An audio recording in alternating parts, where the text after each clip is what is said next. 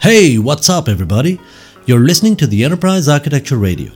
If you're thinking about organizational complexity and agility, if you're concerned about operational efficiencies and thinking of taking it to the next level, if managing innovation is one of your priorities, you've come to the right place.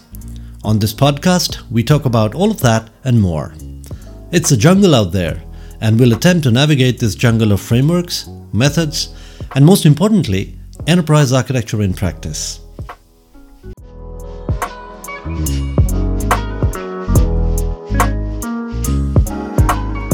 In our last episode, we talked about the fundamentals of agile and enterprise architecture. While we've talked about organizational agility many times in the previous uh, episodes, what I did in the last episode was how do we use agile sprints to do enterprise architecture work? Or at least I started a series of podcasts in which I first started with the fundamentals of agile in my previous episode. Today, what I'm going to try to do is draw parallels between agile software development and enterprise architecture. And when I talk about enterprise architecture, primarily I'll be uh, talking about the TOGAF framework. Now, while enterprise architecture is a concept and TOGAF is a framework to implement that concept, I have always used the TOGAF framework for enterprise architecture. So I look at enterprise architecture as the TOGAF framework. They've become similar to me. So anyway, TOGAF framework as an enterprise architecture framework has always borrowed heavily from many different methodologies. It's borrowed from Agile, it's borrowed from Waterfall, it's borrowed from PMI, project management uh, for risk management and requirement gathering. It's borrowed from COBIT for governance and so on and so forth. It has also borrowed from Agile, obviously, like I mentioned before. Now, there are many similarities between Agile and Enterprise Architecture, which is TOGAF.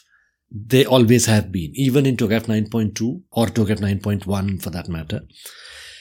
Recently, they released a TOGAF 10, and in TOGAF 10, they have specifically focused on Agile and iterative development and uh, clearly mentioned that agile sprints can be used in the TOGAF framework or in the development of architecture within TOGAF framework. So let's talk about some of the the similarities that are there within Agile and within TOGAF. The first similarity is iterations. Agile has always focused on iterations. Scrum methodology within Agile called it sprints, and we know iterations as sprints more commonly. But it's only in Scrum that we use the term sprints. In all other methods like extreme programming, etc., we use the term iterations. So in Agile, we've got iterations and sprints. In TOGAF, we have architecture development method and iterations within it. So the architecture development method within the TOGAF framework defines iterations and says you can iterate over the whole process between the phases of the ADM and within the phases also. So the concept of iterations is very fundamental to TOGAF. Then Agile has three roles in it, there is the role of the product owner, the role of the team, and the role of the Scrum Master. The Scrum Master is primarily the project manager who manages the, the sprints and uh, uh, enables the team to do the best job that they can and keeps them away from all obstacles. But I don't want to focus on the team and the Scrum Master here. What I'm really focusing on is the product owner. Agile has the concept of product owner that controls the requirements, that manages the requirement, that becomes the interface between the business and the team. TOGAF framework also has that concept. They are called business architects. And this is a question that comes to me often, uh, which is, what is a business architect? So a business architect is really a business analyst who has a bigger picture view of enterprise architecture. And I've covered this definition in one of my previous episodes. So TOGAF has the concept of business architects that works as a interface between the business and the enterprise architecture teams, controls the requirements, controls the uh, business strategy, or rather manages, I would say, not controls because it is the leadership team that, that takes strategic decisions and it's the business architect's job to understand those decisions, understand the strategy, understand the roadmap, and based on that, translate the requirements to the rest of the enterprise architecture organization. So Parallel, again, product owner and business architects. Then we have user stories to manage requirements in Agile. User stories are basically stories told by the user. So how you define a user story in Agile is you take a small CRC card or small card and then you write on it three things. One, as a, and then you define the role. So as a business user or as a system administrator or as a whatever, right? The role. I would like to, and then action. So as a system administrator, I would like to log into the application. And then the third statement is so that I can, and then outcome. So what is the system administrator doing and what outcome is he expecting? That is how you gather requirements in agile you try to tell a story you try to understand the outcome you try to understand who is doing what they are doing and why they are doing it we have a similar concept in TOGAF, which is called business scenarios. Business scenarios is again a story that you're telling. It's just that the story is a little more detailed because enterprise architecture is a little more detailed than software development. So the requirements are also going to be a little more complex. But it's not very different fundamentally speaking from a user story because you're telling a story from a stakeholder standpoint and then you are gathering information around people. So who are the different people who are involved and people could be uh, stakeholders, people could be teams that are uh, running the project, people could be teams that are supporting the project or and so on. Then you look at information about technologies. You know, what are the technology components involved? What are the different applications? What are the different uh, infrastructure elements which are involved in the entire scenario? So you're describing the scenario from a people standpoint and from a computer actors and technology standpoint. So so again, you know, Agile has user stories, TOGAF has business scenarios. And then changing requirements. Agile encourages changing requirements even late in the development cycle. TOGAF also encourages changing requirements. So in the, if you look at the architecture development method, that there are different phases within the method. It starts with the architecture vision phase, where you try to define the vision at a high level. And then there are business, data, application, and technology architecture phases where you try to detail out the architecture vision from a business standpoint, from a data standpoint, from an application standpoint, and from a technology standpoint. Now, when you're detailing out these requirements, when you're designing various systems from business data application and technology standpoint, what you're really trying to do is you are gathering requirements for the end outcome, right? You're trying to gather requirements about the systems that are engaged or that are involved in. Now, while you are gathering requirements, obviously changes are allowed, right? Because nothing has been frozen yet, nothing has been finalized yet, or what have you. And then you get into planning phases, opportunities and solutions, and migration planning, which are planning phases. And obviously, since you are still planning, changes are allowed. You haven't really started implementing anything yet. So there is no question of changes not being allowed. You may have to sometimes go into redesign and you may have to sometimes go back into the vision if it doesn't make sense. But basically changes are allowed and not only allowed, encouraged. And that's why we have the requirements management phase at the center of the architecture development cycle. And then once the opportunities and solutions and migration planning phases are done, and obviously there are two phases for planning. There is opportunities and solutions and migration planning. And there are two phases because opportunities and solutions is high level planning, where you do a very high level planning of trying to understand what needs to be done. And migration planning, which is the second planning phase, uh, involves detailed planning, where you get into the nitty gritty of project, cost center, resources, time, scheduling, etc., etc. So so opportunities and solutions from an agile standpoint is release planning and migration planning is detailed sprint planning where you understand what is the high priority requirements, detail them out, how much time would be required, how many resources would be required, all of that detail if you uh, look at it from an agile standpoint.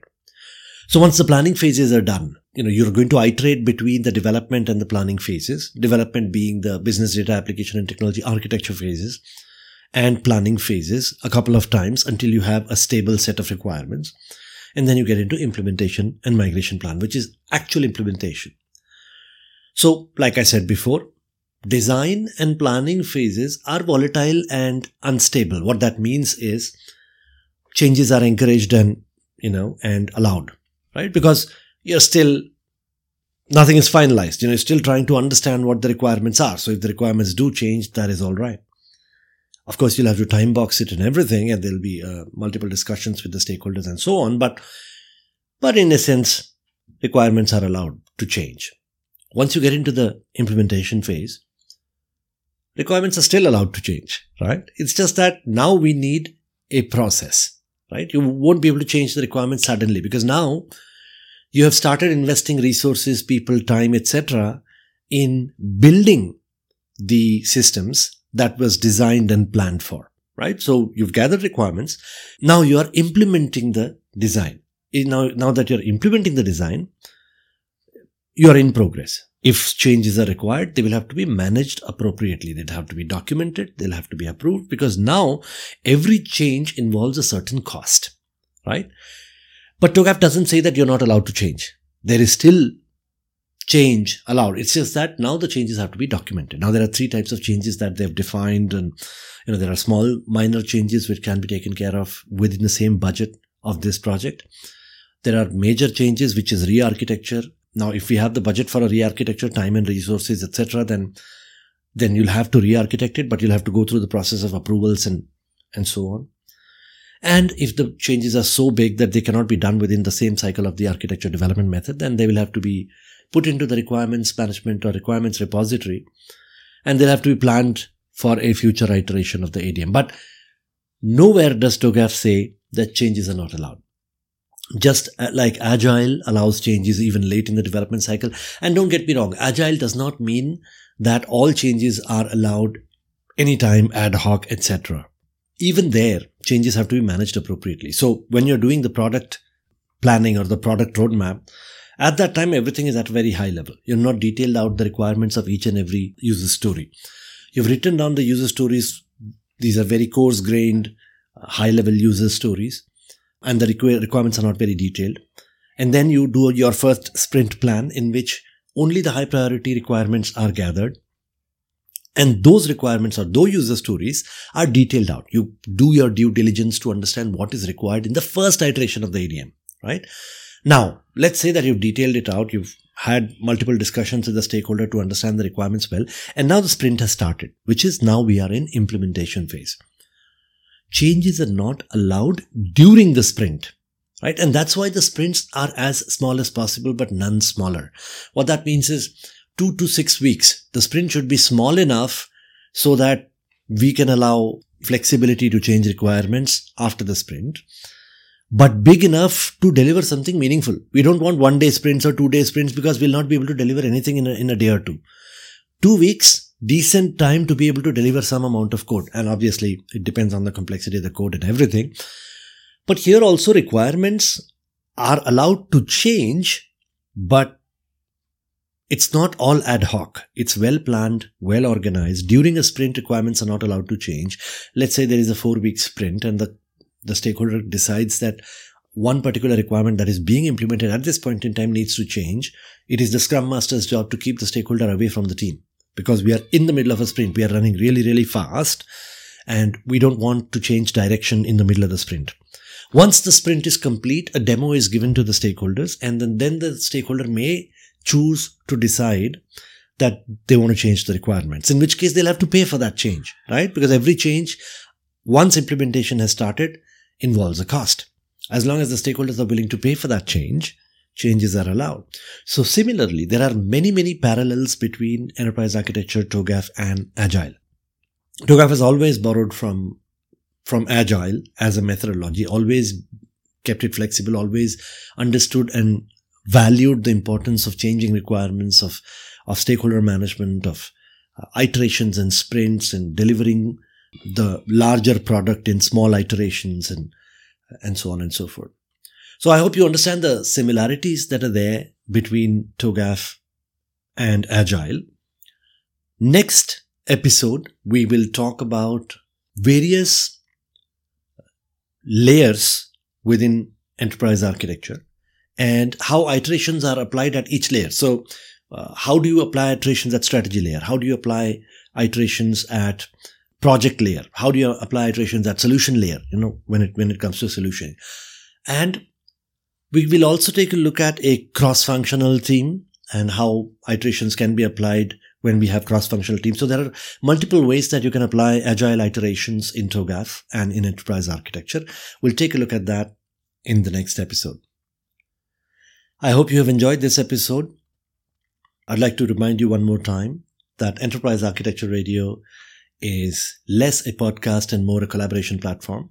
What I'm really expecting is enterprise architects and IT professionals in general get together and start talking with each other, start collaborating, start uh, sharing their own knowledge, guide each other, learn from each other, but most importantly, have fun. That's all I have for you today, folks. I hope you enjoyed the show. More about organizational agility, innovation, and enterprise architecture in the practical world, in the business, right here on the show. But before I end the show, I want you to help me out with this one little thing.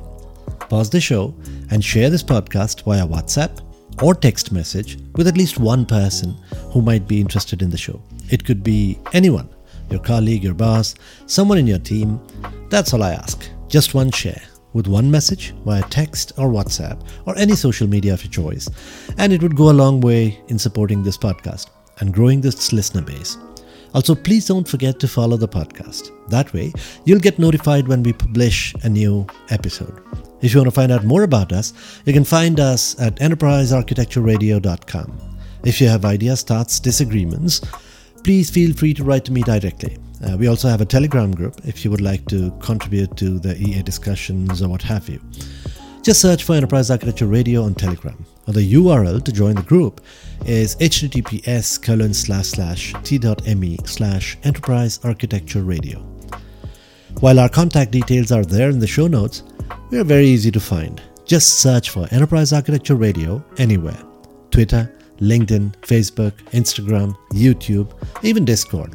Once again, I hope you had fun, and I'll see you in the next one.